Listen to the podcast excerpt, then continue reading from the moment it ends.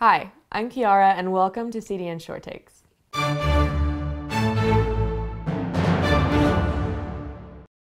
Climategate. No, not Watergate. Climategate. In 2009, troves of emails were leaked from a prominent climate research facility in the United Kingdom. The emails were from top climate scientists who were involved in one of the most influential climate science papers of all time. The Mann, Bradley, and Hughes 1998. Otherwise known as the MBH98.